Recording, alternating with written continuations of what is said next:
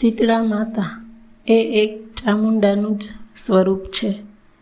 ગધેડા પર બેઠેલા પુણ્ય, પૂર્ણતયા નગ્ન શ્રાવ, નગ્ન સાવરણી અને પાણીનો ઘડો ઉઠાવેલ સુપડાને મસ્તક ઉપર ધારણ કરેલ શીતળા માતાને હું નમસ્કાર કરું છું. મા તાજીમાં બ્રાહ્મી મહેશ્વરી, કૌમારી, વારાહી, ઇન્દ્રાણી અને ચામુંડા આ સાત માતાઓને પ્રધાન માનવામાં આવે છે. તેમાં ચામુંડાનું આક્રમણ સૌથી ભયાનક હોય છે. ચામુંડાની શીતળામાં સર્વાંગ શરીર દૂષિત થાય છે. જીભ અને આંખોમાં પણ વિસ્ફોટ ગુમડા થઈ જાય છે. વ્યક્તિ આંધળો, વિકલાંગ કે કદરૂપો પણ થઈ જાય છે. કેમ થાય છે? આ રોગને ઓરી તરીકે પણ ઓળખે છે.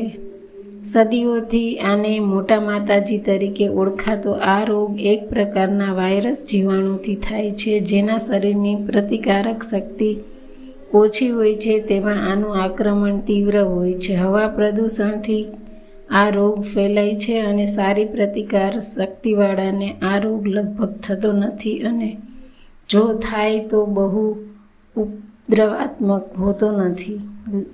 આ રોગ શરૂ થયા પછી બે અઠવાડિયા રહે છે જેમાં શરદી, ઉધરસ, મોઢામાં ચાંદા, કાનની પાછળ તેમજ કપાળે ચાંદા દેખાય છે, શરીરે નબળું અને માંદું દેખાય છે. ઉધરસ તથા ખાવામાં અરુચિ જણાય છે, તાવ આવે છે, સ્વભાવે ચીડિયું થઈ જાય છે. પાંચ સાત દિવસમાં આ લક્ષણો ઓછા થવા લાગે છે, ચાંદાઓ ઉપર રૂઝ આવવા લાગે છે. આપણે ત્યાં નવમા દિવસે નમાવીને માતાજીના દર્શન કરાવી, લીમડાથી નવડાવી, નવડાવવામાં આવે છે. આના મંદિર, મંદિરોની શીતળા માતાની ડેરી કહે છે. શીતળા માતા એ ચામુંડાનું જ સ્વરૂપ છે. ભાવ, પ્રકાશ, ગ્રંથના મધ્યમ ખંડ ભાગ ચારમાં શીતળા માતાના સ્વરૂપનું વર્ણન આપેલું છે કે કાર્તિકેય સ્વામી સદાશિવને પૂછે છે, મહારાજ, સઘળા દેવતો દેવતાઓના સ્વામી શીતળાનું સ્ત્રોત અને સ્વરૂપ આપ કહો. ચામુંડાનું સ્વરૂપ. ત્યારે સદાશિવ કહે છે, વંદે અહમ શીતલા દેવી રાસભસ્યા દિગંબરમ.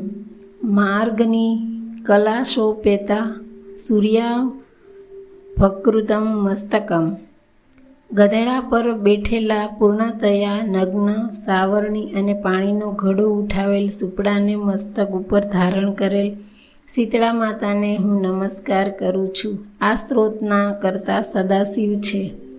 હે શીતલામાં, આ રોગમાંથી બચાવનારા તમે એક જ છો. કમળના તાંતળા જેવા અને નાભી તથા હૃદયના મધ્યમમાં રહેલા તમને જે માણસ પૂછે પૂજે છે, તમારું ચિંતન કરે છે, એનું અકાળે મરણ થતું નથી. માણસોના શરીરમાં ઉત્પન્ન થતા ગડ, ગુંબડ તથા બીજા દારૂના રોગો જે ઉત્પન્ન થાય છે, તે કેવળ તમારું ધ્યાન, સ્મરણ, પૂજન કરવાથી નાશ પામે છે. તમારા વિના આ રોગમાંથી બચાવનાર કોઈ, બીજો કોઈ મંત્ર કે ઔષધિ નથી. નમંત્રણ ઔષધ વિધતે શીતળા માતાનો પાઠ કરવો એ જ આનું ઔષધ છે. શીતળા ગધેડા ઉપર સવાર છે. આનું રહસ્ય એ છે કે ચંદ્ર શક્તિ પ્રધાન ગધેડો જે છે જે અધિકાધિક પરિશ્રમ કરવા છતાં થાક્યો પાક્યો હોવા છતાં ધૈર્યપૂર્વક બોજ ઉઠાવીને ચાલ્યા જ કરે છે. શીતળા નીકળ્યા હોય ત્યારે શરીરમાં ગરમીને શાંત કરવા પિત્ત પ્રકોપ ન થાય, કફ વધે નહીં, એવા આહાર ઔષધો આપવા જોઈએ આપવા જોઈએ જેમ કે કડે, કડવું કડિયાતું કાળી દ્રાક્ષ, માટીના વાસણમાં રાખેલું પાણી, હળદર નાખેલું દૂધ, સુદર્શન કવાથ, ઉશીર નાખેલું પાણી ચંદનાવસ ચંદનનો લેપ કરવો વગેરે ઉપચારો કરવા જોઈએ.